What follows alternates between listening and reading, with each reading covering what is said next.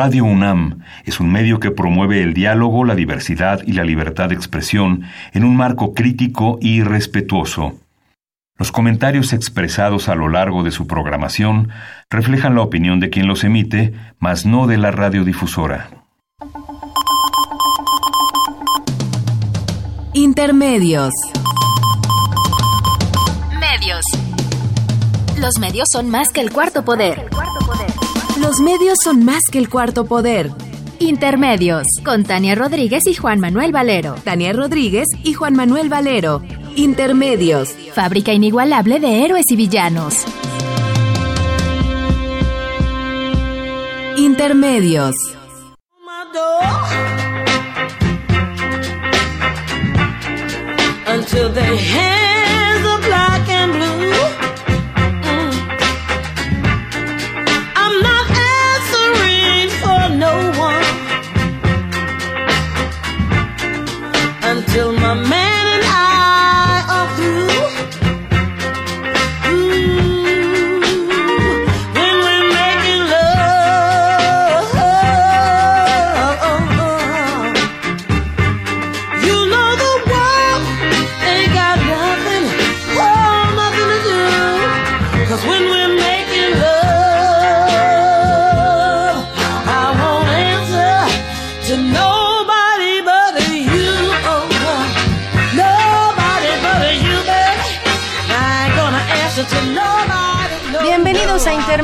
Hoy jueves 26 de abril del 2018. Los saludamos Tania Rodríguez.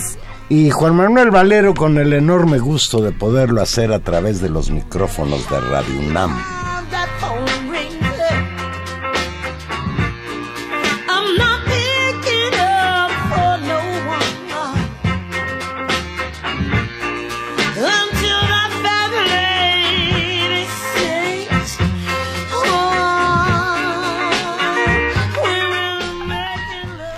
Estamos de vuelta con la voz de Sharon Jones. Estos... qué rico blusecito para esta noche lluviosa en la Ciudad de México.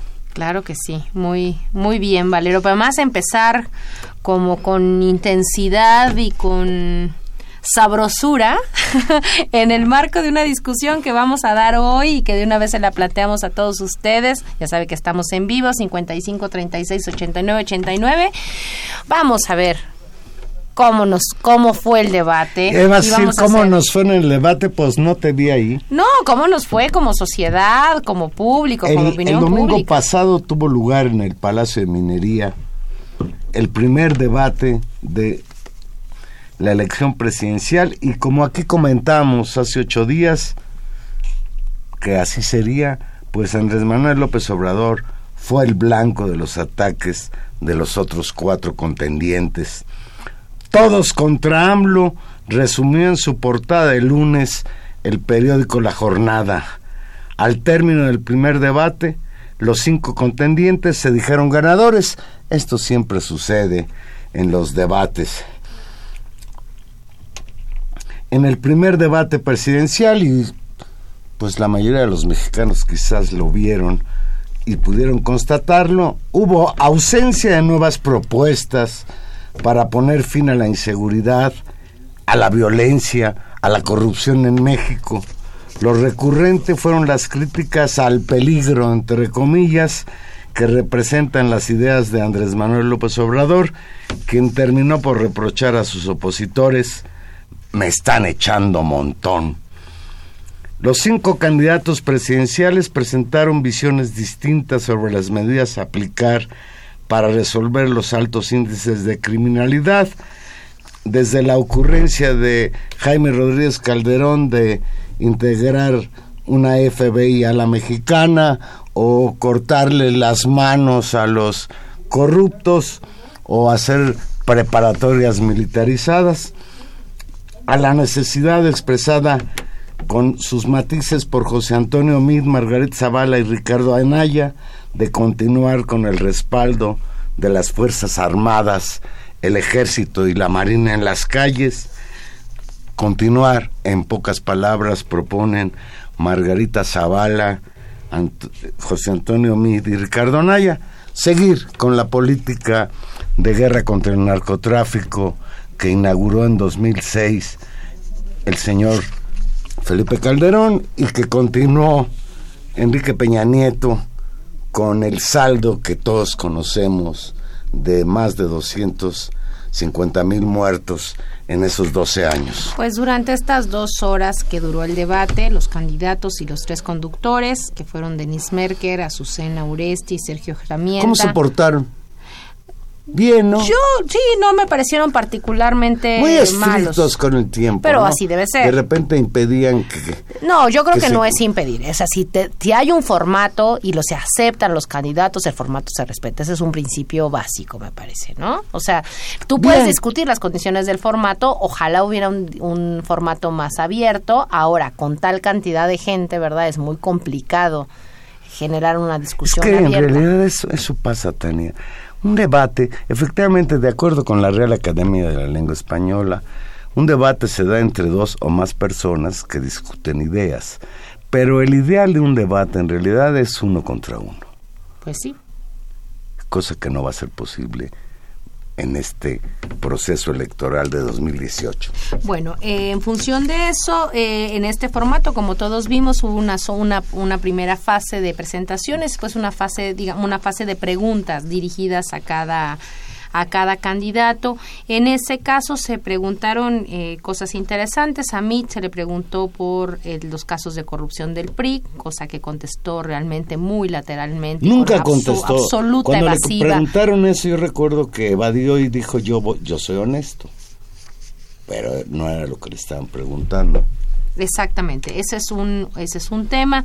A Margarita Zavala, pues uno de los centros eh, fuertes fue la guerra contra el narco y la estrategia fallida, digamos, de su de la política que había llevado su esposo Felipe Calderón. A Ricardo Anaya, Pero sobre eso, Margarita, fíjate que yo quiero reconocer aquí públicamente que Margarita Zavala es una excelente esposa, porque se mantuvo fiel a la guerra de Calderón, a la guerra de su marido. Es una muy buena esposa, pero me temo que es muy mala candidata. Eh, sí, ahora hablamos de- del desempeño de cada candidato.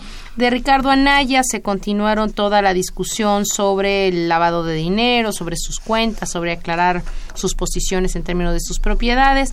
A López Obrador me parece que el tema estuvo centrado de nueva cuenta en el tema de la, de la amnistía, en el término de su... Los departamentos. Bueno, pero eso, eso fue una discusión de mí, no de los Ah, no de los que plantearon las preguntas.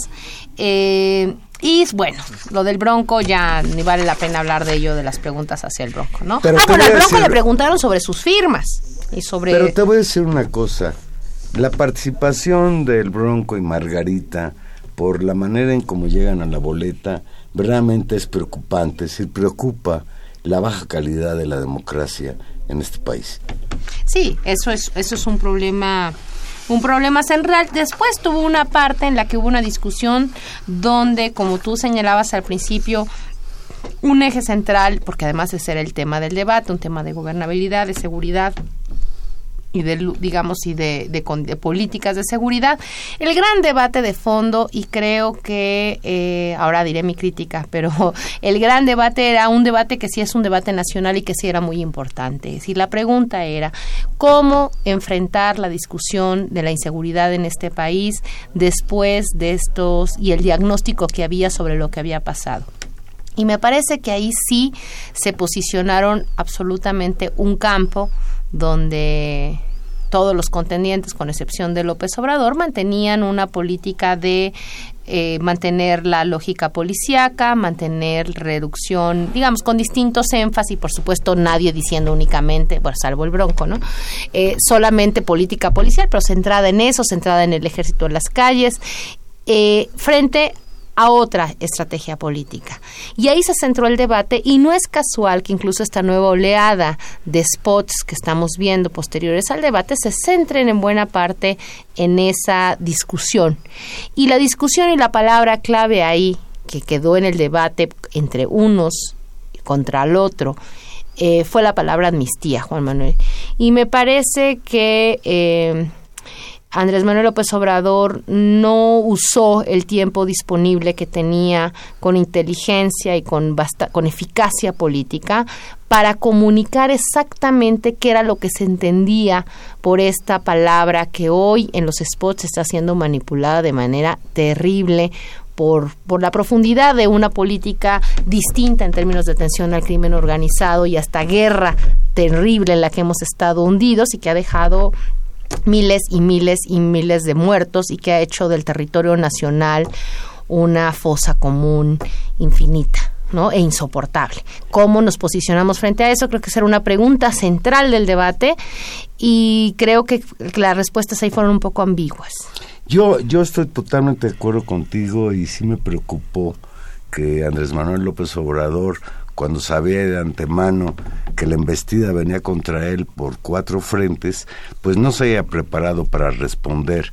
Y creo que este punto de la amnistía es cardinal, porque te voy a decir, yo he escuchado a algunos de sus eh, compañeros de, de viaje, como la exministra Olga Sánchez Cordero, no, da una explicación. O Durazo mismo, en que explican con toda claridad que la amnistía es una búsqueda de un nuevo método de enfrentar lo que a mi modo de ver junto con la corrupción es el problema toral de este país, la violencia, la violencia que todos los días nos pone en primera plana eh, temas verdaderamente de terror, como es la desaparición y muerte de estos estudiantes de cine de Guadalajara que de acuerdo con la Fiscalía del Estado de Jalisco fueron asesinados y después disueltos en ácido. No, una cosa brutal. Hoy hubo en Guadalajara una manifestación muy grande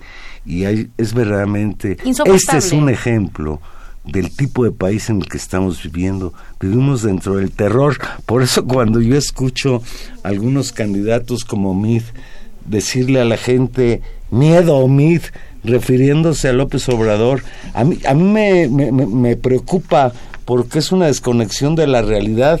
Miedo o miedo, o la, miedo a la terrible realidad que se ha generado de violencia durante el gobierno del señor Enrique Peña Nieto, que fue el que puso como candidato a José Antonio Mira. Eh, creo que, y esa fue una de las primeras preguntas, eh, esa la hizo Denise Merkel, con esa arrancó en buena medida la intervención con López Obrador, preguntó eh, cómo se trataba eso y lo, y lo cito literal, la que se preguntó quiénes serían los beneficiarios de esa amnistía, los campesinos que siembran la amapola, los halcones, los jefes de la delincuencia, quiénes.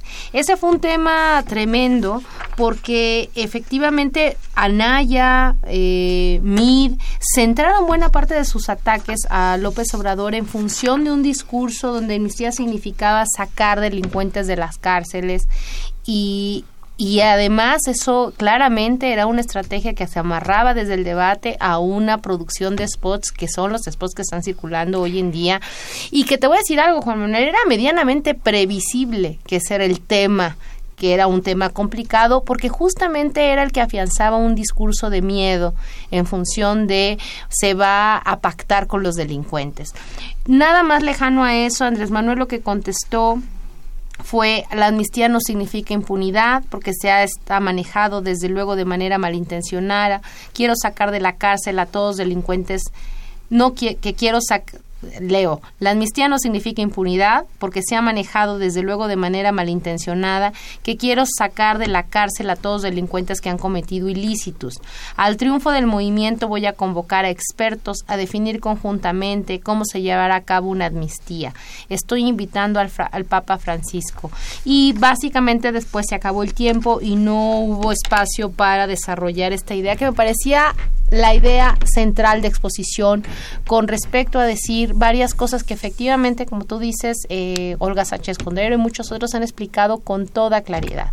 El tema de la amnistía pasa por construir un discurso de la paz, por construir un mecanismo de paz en este país y por considerar un hecho fáctico, no solamente la enorme violencia, sino dos cosas. Uno, los niveles enormes de impunidad y de injusticia en este país, tanto para los delincuentes que no están en la cárcel como gente que está en la cárcel, miles y miles de gentes que están en la cárcel por no tener un acto de defensa básico o por subir simplemente los índices de indicadores de lucha contra el narcotráfico, donde los que están en la cárcel son campesinos, personas que transportan pequeños gramos de droga y que no incluso han recibido una defensa jurídica clara.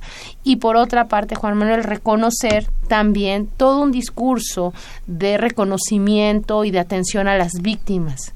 Eh, creo que no se logró explicar eso y creo que es, fue una falla mayor y yo diría que esa es para mí el uno de los de los problemas que hubo en el debate cuando era el tema central.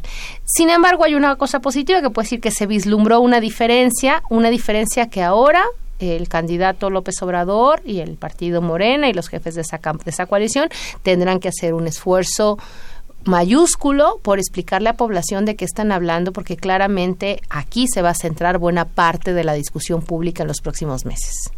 Pues, en resumen, López Obrador se convirtió en la piñata de la fiesta para mí, Ricardo Anaya y los llamados independientes Margarita Zavala y Jaime Rodríguez, alias el Bronco, aunque hoy ya por ahí en las redes sociales he leído que le llaman el Tunco Rodríguez Calderón. Yo estoy convencido, Tania, que Anaya parecía traer un parlamento aprendido de memoria. Creo que de los cinco eh, candidatos fue el más eficiente. Eh, sus ataques los coordinó perfectamente bien, sobre todo en la primera parte del debate, en la primera hora. En la segunda hora, por fortuna, afloraron las diferencias entre Meade y, y el mismo Anaya, y eso pues un poco bajó eh, el golpeteo. Me recordó la primera pelea entre Joe Fraser y Mohamed Ali, que Mohamed Ali regresaba después de haber estado en la cárcel por no haber querido ir a la guerra de Vietnam, y Fraser le puso una madriza y casi no respondió. Mohamed Ali fue la primera pelea que perdió el extraordinario boxeador que llevaba el nombre antes de cambiárselo el mismo de Cassius Clay. Pues, yo, a ver, yo, ahí creo, no, yo, creo que no quiero Yo no quiero decir que haya ganado el debate Anaya, pero sí fue el más eficiente. Ahora, ¿qué va a definir quién ganó y quién perdió el debate? Pues las próximas encuestas.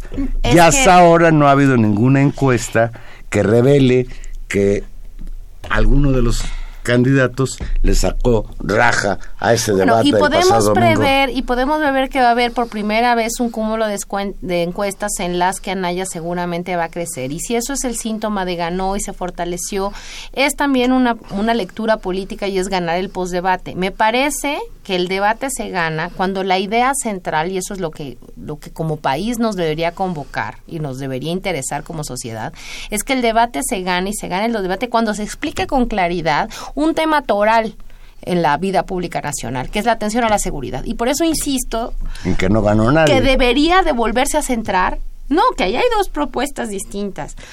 Una propuesta que ya conocemos, que hemos experimentado, que ya sabemos cómo es, que todos sabemos leer, ¿no? Encerrémonos a nuestras casas, guarden a sus hijos, saquen, metan a la policía y ténganos con mucha seguridad. El otro pasa por la por, por producir una nueva situación social, porque nuevos actores sociales aparezcan, porque nuevos discursos aparezcan, que es esta idea de la construcción de la paz, que es otro punto de partida. Si el centro no es la guerra, el centro es cómo construimos un país pacífico.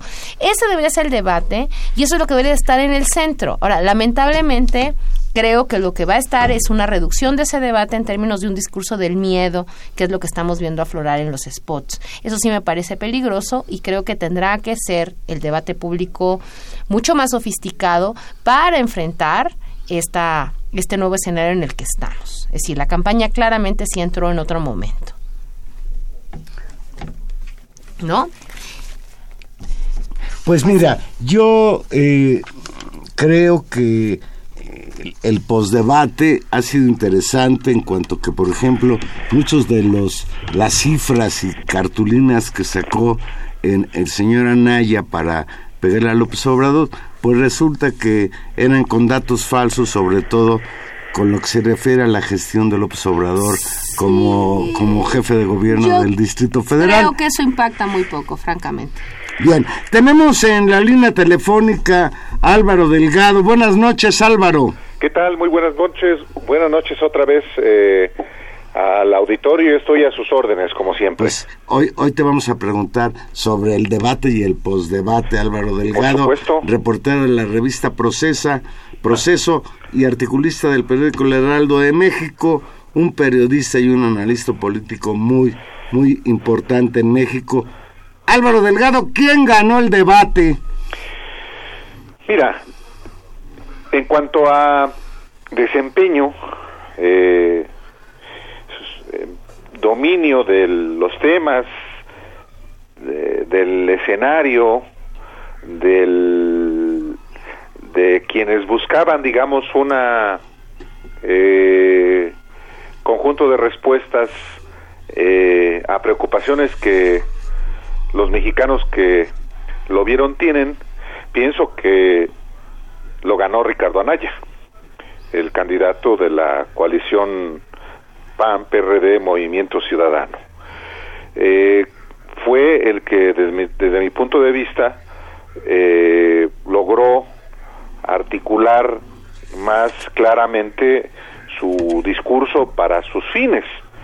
Me refiero a sus fines cuando digo que logró cohesionar a su electorado y eventualmente logró persuadir a un sector eh, que eh, no necesariamente pensaba votar por él. Y el, el aspecto más relevante desde mi punto de vista para concluir que ganó él es que generó el, su desempeño lo que es muy importante cuando se ve una diferencia tan amplia entre él, solamente me refiero a él, y el puntero de la elección López Obrador, y es esperanza. Es decir, hay posibilidades para que Anaya pueda eh, eh, tener posibilidades de triunfo. Yo digo que sí, y eso fue fundamentalmente lo que ganó Ricardo Anaya con su desempeño la noche del domingo. Sí, eh, hola Álvaro, ¿cómo estás? Buenas noches. Saluda Tania Rodríguez. Eh, creo, y, por supuesto que lo, lo primero que tenía lograr, y eso creo que lo discutimos la, la vez pasada que tuvimos el gusto de hablar contigo, lo primero que hay que hacer para lograr ser el primero es ser el segundo y consolidar esa distancia. Y creo que tienes absoluta razón en que lo que se disputaba ahí es quién era el contendiente importante. En ese sentido, Álvaro, te pregunto, ¿Cómo ves si esa sigue siendo la incógnita? Y me parece que esa no es una incógnita del postdebate, sino es una incógnita de las próximas semanas, es que va a ser el PRI.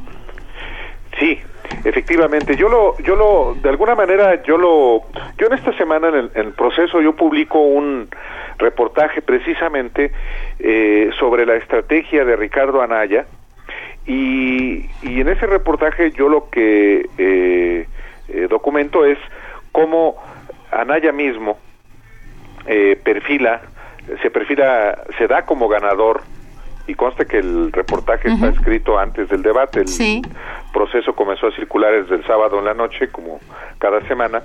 Y, pero era ya muy claro.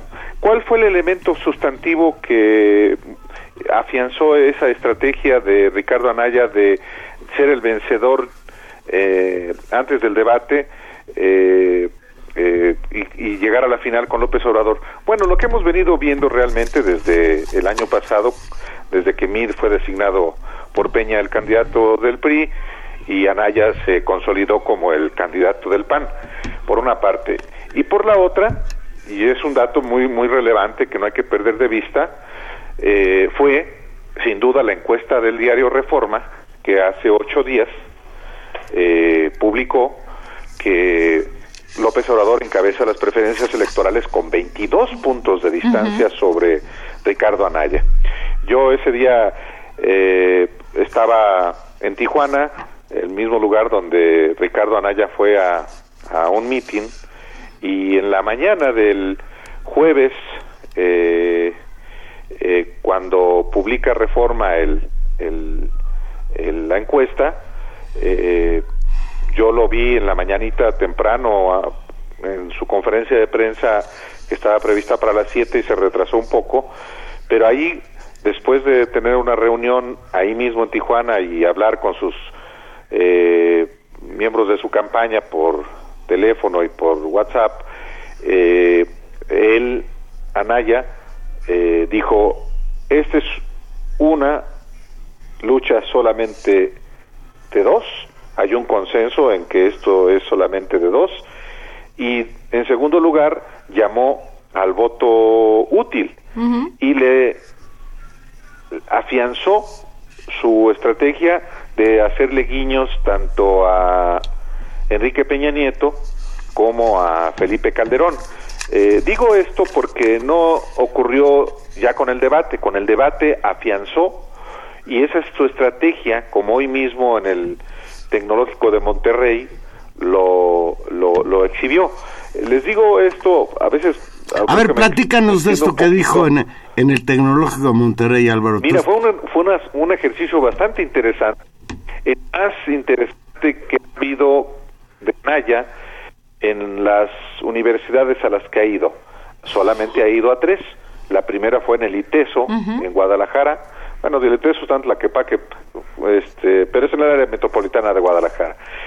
Fue, un fue en esa ocasión, en Guadalajara, en el ITESO, con un diálogo muy interesante porque los muchachos son muy eh, inteligentes, son muy preparados y las preguntas que le formularon fueron certeras, precisas e inequívocas. En el ITAM, que fue la segunda institución de educación superior que Anaya visitó, le fue muy bien y es, digamos que es un espacio natural para él. Eh, eh, le fue bien, digamos. Pero hoy en el Tecnológico de Monterrey fue eh, un ejercicio bastante, bastante em, atractivo en su formato porque los tres jóvenes que le formularon preguntas primero entre ellos y luego por parte de la comunidad, forzaron a Anaya a, definiciones que había rehuido. En primer lugar, por ejemplo, lo que no había pasado ocurrió en el TEC de Monterrey cuando le preguntan qué, por quién votaría si él no fuera candidato. Y la pregunta lo dejó helado, paralizado, con una sonrisa nerviosa, sin saber qué responder, balbuceante, y hasta el propio eh, muchacho que formuló la pregunta, eh, Arturo Aramburu, le dijo, no, pero sin, sin contexto y, y claro, directo. Bueno, pues es que... Y tiró un rollito mientras seguramente procesaba el fraseo de su respuesta y terminó por decir que votaré por Margarita, pero esa es una parte solamente de las respuestas que dio. Por ejemplo, se definió en contra del aborto, se definió en contra de la legalización de la marihuana, se definió en contra de la eutanasia, se definió eh, este, en contra de los matrimonios de personas del mismo sexo, aunque dijo que tolerancia. Entonces, la agenda de derecha y de extrema derecha la asumió hoy Ricardo Anaya en el Tecnológico de Monterrey a partir de las preguntas que le formularon los, los, los muchachos. Y eso es muy relevante, sobre todo en una institución como la del TEC. ¿Y cuál fue la reacción de los estudiantes frente a, al candidato del PAN? Cálida. Yo creo que es una... Eh, los jóvenes que llenaron hoy el auditorio, pues son jóvenes eh, que, eh, que creo son muy más proclives a alguien como Ricardo Anaya. Fue aplaudido, eh, este, pero digamos que es parte de la calidez que suele haber en el Tecnológico de Monterrey con los visitantes, que hay que decirlo, invita a todos, Eh, mañana, hoy estuvo el Bronco más tarde, mañana va a ir López Obrador y Margarita Zavala y, y, y Mid.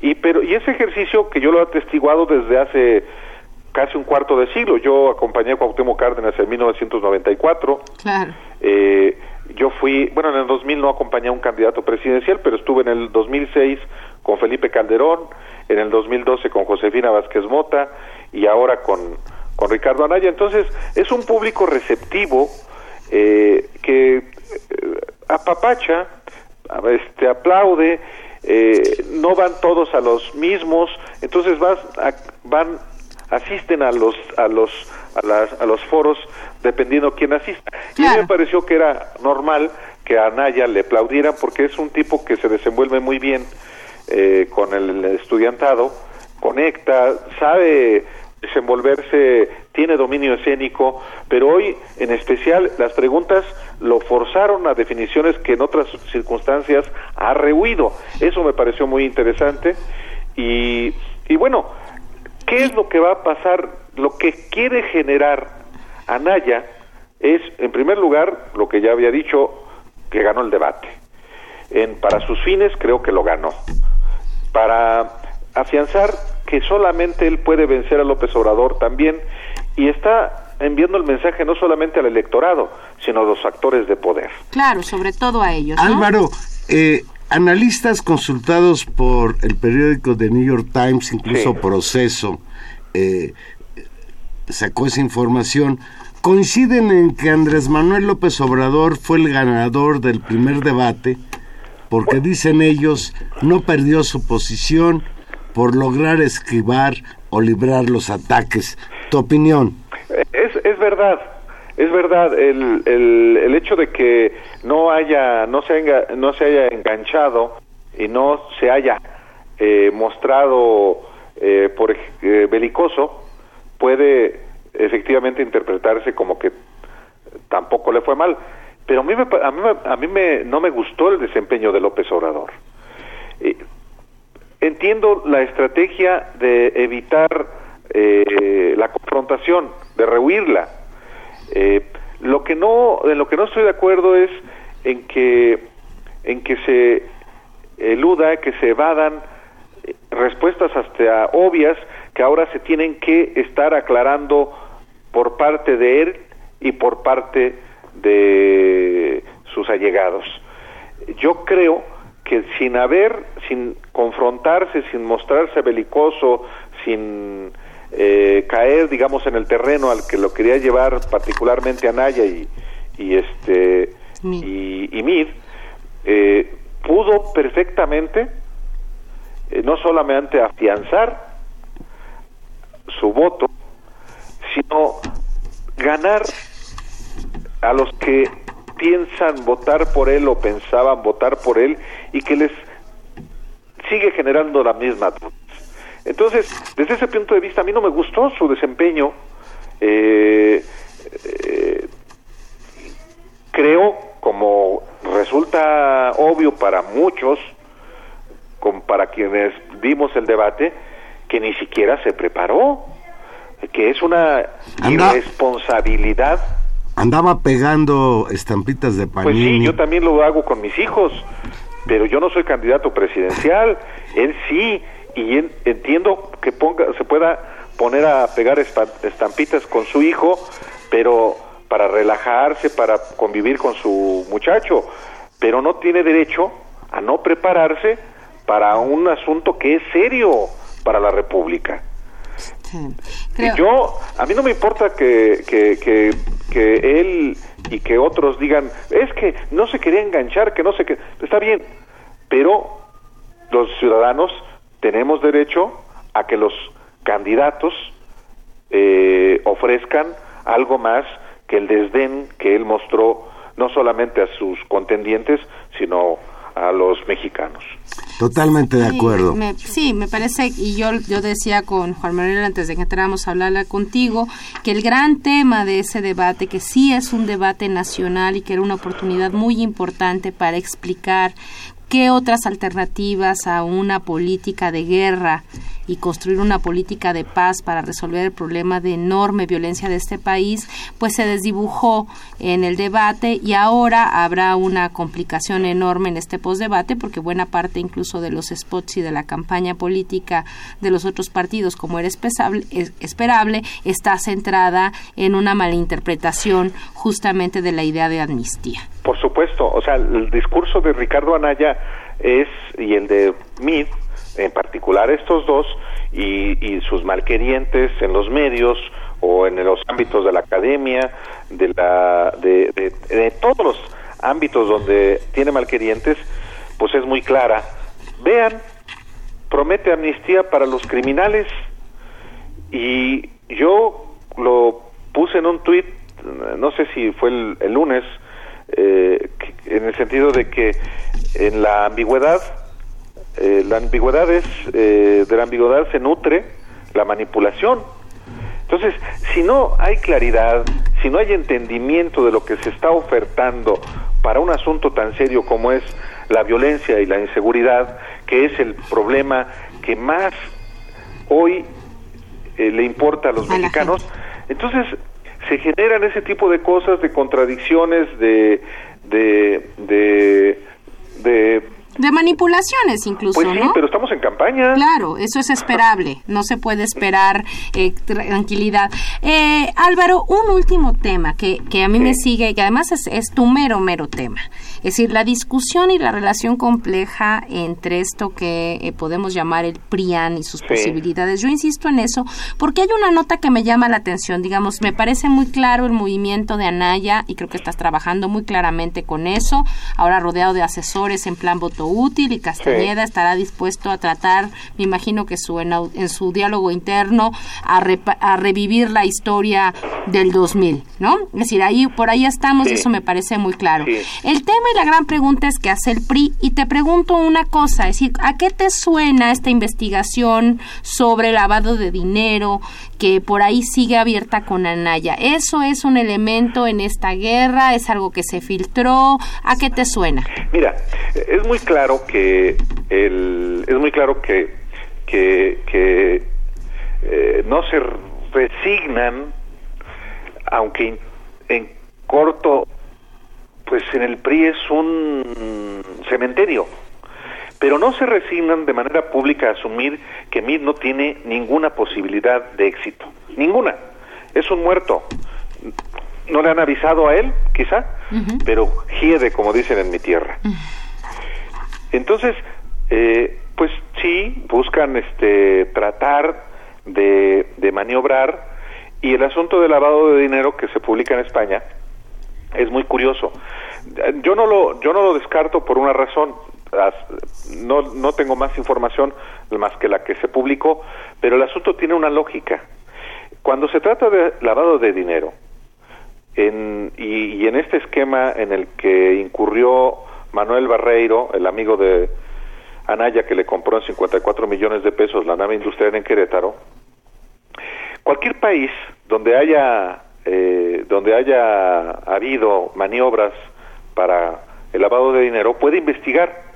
España fue uno de esos países donde eh, se llevó a cabo el, lavado de dinero que existe. Eh, y en, en esa lógica, y hay un español implicado, entonces la justicia española tiene también un objetivo, quedarse con dinero de lavado de dinero.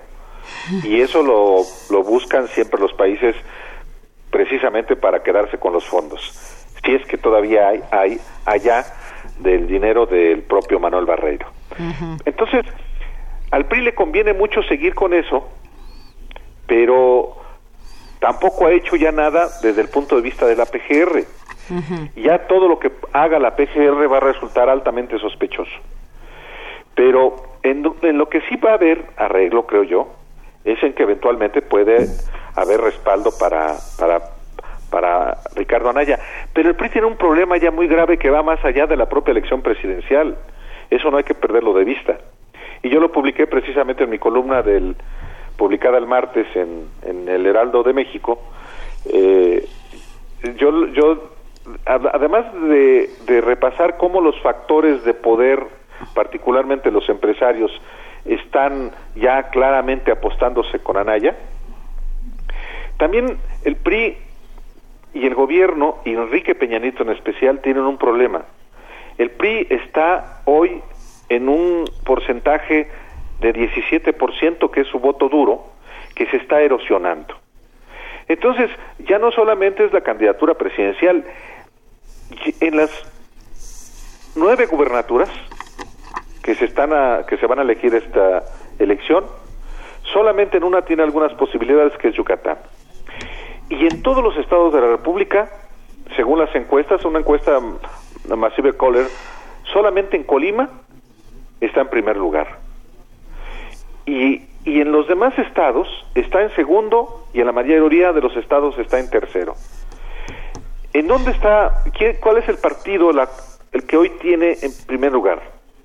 Morena, en 23 estados. En 7 estados, el PAN. Y en eh, un estado, en Jalisco, Movimiento Ciudadano. Es un desastre el PRI en el país, no solamente en la elección presidencial. Si el PRI eh, se sigue derrumbando, su gran problema es que no va a tener presencia constitucional. ¿A qué me refiero? Presencia en el Senado y en la Cámara de Diputados. Y va a perder, por supuesto, gobiernos estatales que hoy tiene y que están en la disputa. Y todos, y los estados más grandes están ya dominados o por Morena o por el, o, por, o por el PAN, o las coaliciones que encabezan. Ese es un elemento que no hay que perder de vista. Ya si la elección presidencial no la van a poder resolver ellos, ¿cómo sí resolver el PRI en los estados para que tenga futuro? Yo creo que en la elección del primero de julio habrá una recomposición radical del sistema de partidos. Así es. Yo creo que esa es la nota más importante del debate, fíjate.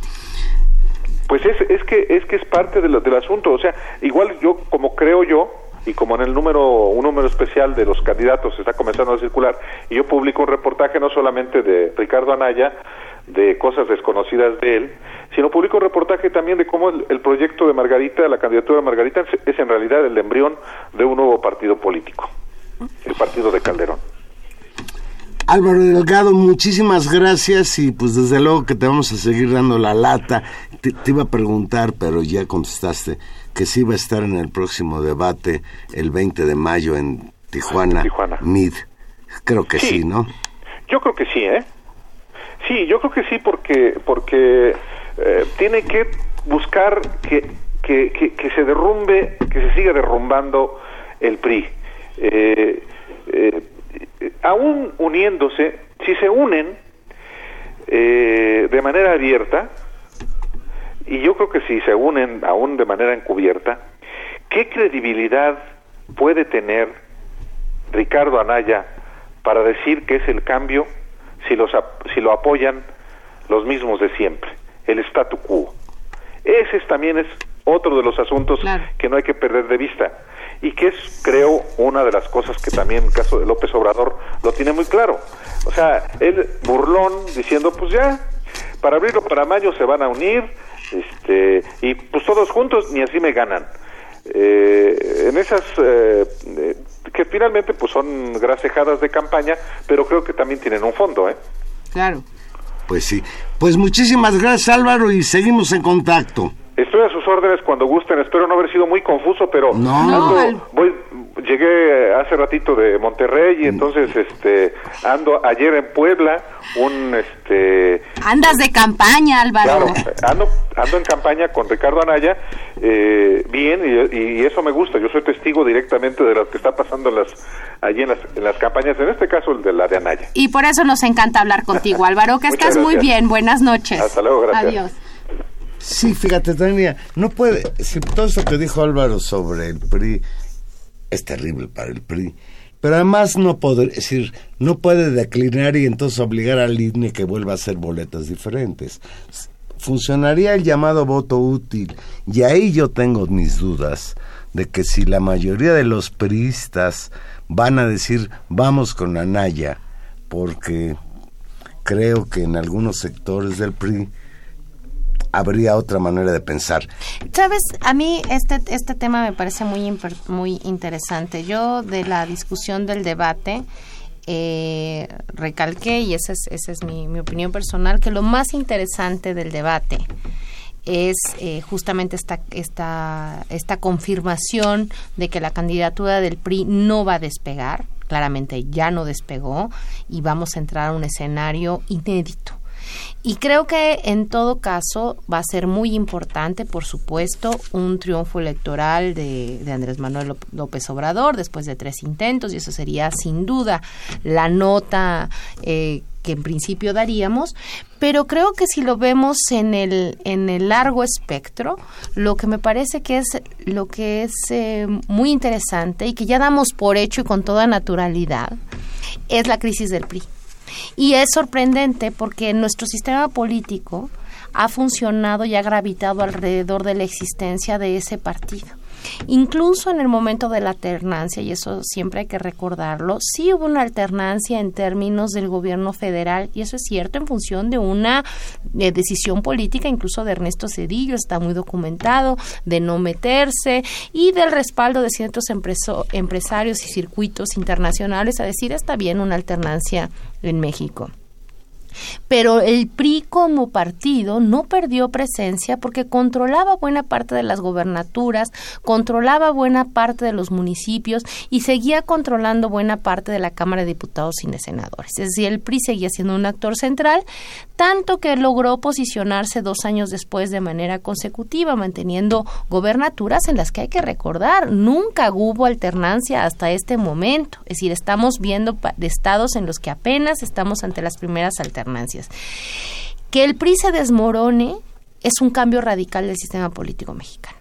Cambia las identidades y cambia los espectros, cambia las identidades políticas y presagia algo que durante muchos años eh, si esto sigue como va, algunos analistas dijeron de la eventualidad de constituir en México una especie de partido de derecha y un partido más de centro izquierda si estamos ante eso, a la gringa. tendríamos, claro, con elementos flotantes alrededor, pero si Morena se constituye en eso y sobre todo si Andrés Manuel López Obrador gana, me parece que estamos ante la novedad histórica de una transformación del sistema político mexicano, de su sistema de partido y yo diría incluso de un cambio en las identidades políticas. Eso es muy interesante Pues- y eso creo que es lo que nos Pues la coyuntura que se presentaba en el año 2000 era similar y conste No. que Cedillo no tenía los márgenes de rechazo que hoy tiene Peña Nieto. El gobierno de Peña Nieto en seis años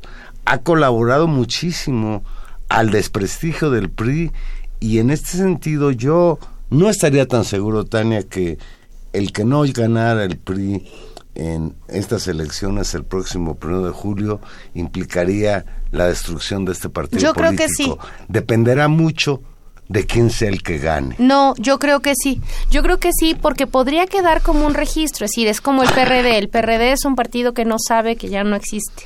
Es decir, ahí está Le su pasa lo que a mí del PRD. Claro, no porque sabe digamos, que está muerto. a lo que voy es su- la significación política del partido es lo que desaparece. Puede existir y puede seguir existiendo. No estoy diciendo que el PRI desaparezca en sí mismo, aunque quién sabe, ¿eh? te diré que quién sabe. Este desdibujamiento de los colores del PRI en la propia campaña de MID es un síntoma, es un síntoma importante para las identidades políticas partidarias.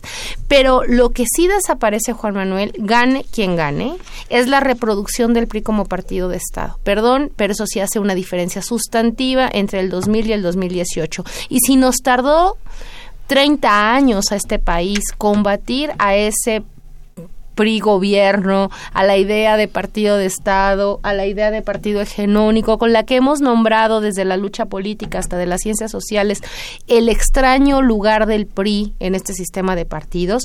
En este momento, eso sí está en cuestión y eso es una novedad histórica nunca antes vista. Dice Luis Durán de la Cuauhtémoc, dice que percibo que Álvaro Delgado ya fue comprado por el PAN desde la entrevista pasada, anda diciendo que gana Naya. No, no dijo eso. Dijo, y pues la mayoría de lo... Si yo estoy de acuerdo con lo que dijo Álvaro Delgado en cuanto a la percepción de quien dominó en el debate, tuvo más argumentos, fue el señor eh, Ricardo Anaya. Yo creo que el que nosotros seamos críticos de la participación de López Obrador en dicho debate, pues no está implicando que le vamos a otro y, la, y la otra es, Juan Manuel, hay, aquí hay una cosa de análisis. Es decir, a Naya, a Naya le fue bien porque su estrategia fue muy clara. Y porque se preparó para el debate. Y porque su estrategia fue efectiva. Eso no significa ni que necesariamente suben las encuestas, ni que suba simpatía, ni nada. Lo que significa es, este señor se planteó con toda claridad qué quería sacar del debate y qué relato y qué narrativa quería posicionar. Y lo logró, con mucha efectividad. Y eso fue lo que... ¿Cuál es la narrativa que quería lograr López Obrador? Tal vez que no se enojó, que no se y eso lo logró solo parcialmente porque la verdad es que no se le vio sonreír mucho, pero digamos que salió tablas, no le fue no le fue mal, mal mal mal, pero tampoco Lo que nos va a decir cómo le fue al Obrador, cómo le fue a es que son las Yo no estoy de acuerdo, no estoy de acuerdo en eso. ¿O ya las van a empezar a cucharear? Pero es que eso es obvio, Juan Manuel. Es decir, la producción de un debate es parte del postdebate. Yo en eso no estoy de acuerdo. Creo que lo que debería provocarse es que las campañas, en verdad, se intensifiquen. Es muy clara la estrategia de Anaya. Eh, y la estrategia, digamos, de los contendientes es muy interesante que haga el PRI, y creo que esa es la pregunta que tenemos en la mesa. Y la otra es cómo va a reposicionar Morena una que es una claramente les guste o no, una segunda fase de la campaña. Creo que a estas alturas del debate, postdebate, deberían asumir con toda claridad que estamos en otra situación y que tienen que enfrentarlo. De eso se tratan las campañas. Las campañas sí inciden en la vida pública y no son las encuestas, es lo, el mensaje que se quiera dar. Tienen que ser asertivos, tienen que volver a ser claros y tienen que aclarar qué fregados se entienden por la idea de amnistía, porque eso está en el centro del debate, porque ellos quisieron, no, porque además lo posicionó lo posicionaron sus enemigos con una interpretación y ahora hay que combatirla. Eso es así. Vienen tres debates más. Dos. dos de por eso son tres. Estos dos debates más van a ser importantes. Y es, es fundamental eh, asumir que las cosas no están dadas. Y creo que eh, desde una lucha crítica con respecto a, a, un entramado de poder, de mensajes tan cosificados y en una cultura política que nos ata al miedo, donde además hay razones para tener miedo, la población tiene razones, es muy importante que esto se piense y se haga bien. Fíjate, me, recordaba Gilberto Díaz antes de entrar al aire, cuando pues criticábamos la, la, actuación de López Obrador en el domingo en el debate del domingo pasado que se acuerde López Obrador de aquel que le pongan el video de aquel debate que tuvo con el llamado jefe Diego con Diego Fernández Ceballos allá por 2002 para que se acuerde de cómo se ganan los debates. Y pues sin ir más lejos incluso lo tuvo que reconocer este señor que me cae tan bien este Aguilar Camín. Dice me sorprendió López Obrador en el debate con respecto a la actuación que tuvo frente a nosotros y cuando dijo nosotros, nosotros somos más tigres que los candidatos y nos dio una paseada, se refería a aquel programa con Milenio en el que López Obrador verdaderamente demostró que tenía y sigue teniendo capacidad para debatir.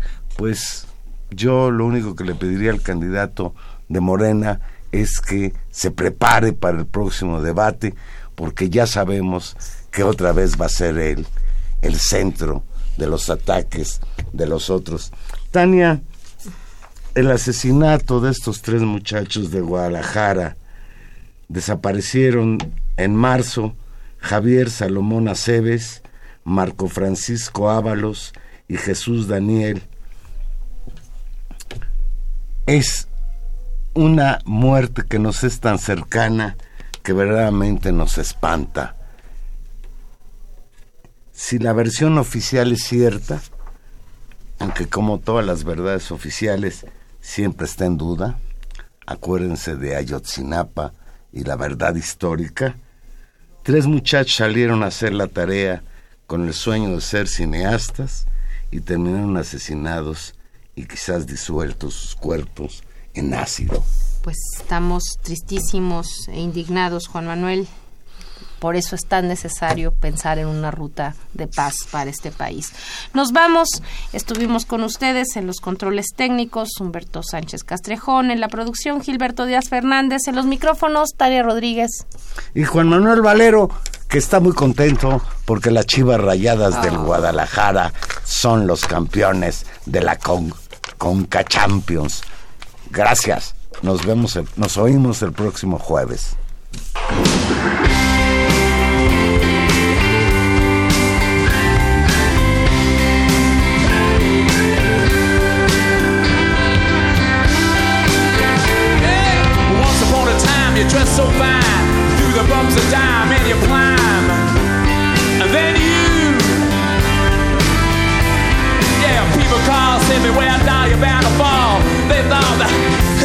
answer.